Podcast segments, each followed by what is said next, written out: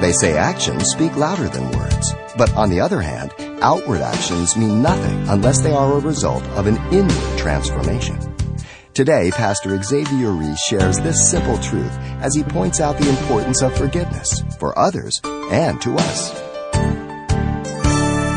Jesus spoke a parable, remember, of that wicked, unjust servant who was forgiven much by his master in Matthew 18, 31 through 35. And uh, he had a, a debt that was unable to be paid. And, um, and he just pleaded with his master. He forgave him. And then he went out and grabbed one of his fellow servants who owed him pennies grabbed him and says, Pay me what you owe me. And the man pleaded with him, begged, and he did not throw you in jail. Another servant was watching him and saw what he did. So he went back to the master and he says, Master, this guy, the guy you forgave everything to, he just threw one of his guys in jail. He owed him pennies. So he recalled him. And he says, Then his master, after he had called him, said to him, You wicked servant, I forgave you all that debt because you begged me. Should you not also have compassion on your fellow servant, just as I had pity on you? And his master was angry and delivered him to the torturers until he should pay all that was due. Listen, here's the punchline of that parable to Christians. Listen. So my heavenly Father also will do to you if each of you from his heart does not forgive his brother his trespasses. For God to forgive me as a Christian in fellowship, it's tied and dependent upon my forgiving others who ask me forgiveness. Are we clear on that? Wow. Our responsibility as believers is that um, we not be right, self righteous, because that potential is in me and in you.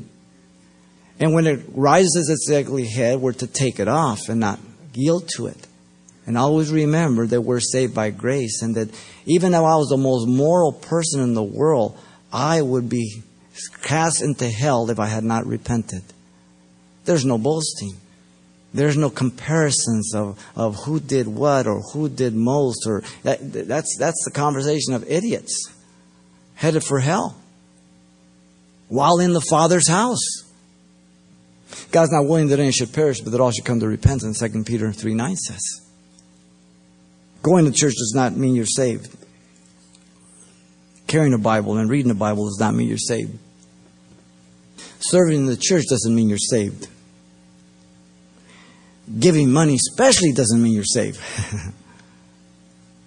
the only way you know you're saved is if you have trusted Jesus Christ based on His righteousness, what He did for you and you've asked Him to forgive you your sins, which are first against Him, then against others. And He has cast them as far as East is the west, buried in the deepest ocean. He has called you His son and His daughter. And now you no longer practice and live in sin. Doesn't mean you're sinless or perfect, but you don't live the way you used to. And you're being transformed from glory to glory by the Spirit of God, as 2 Corinthians 3.18 says. You've been listening to Simple Truths with Pastor Xavier Reese, a daily devotional of the enriching and precious truths found in God's Word. We appreciate you listening each weekday at this time, but you can hear this program again by following the radio listings link at CalvaryChapelPasadena.com. For more on the other ministries at Calvary Chapel Pasadena, visit our website. There you'll find information about weekly events, Pastor Xavier's messages, even online booklets in English and Spanish. It's all at CalvaryChapelPasadena.com. Simple Truths is a radio ministry of Calvary Chapel, Pasadena.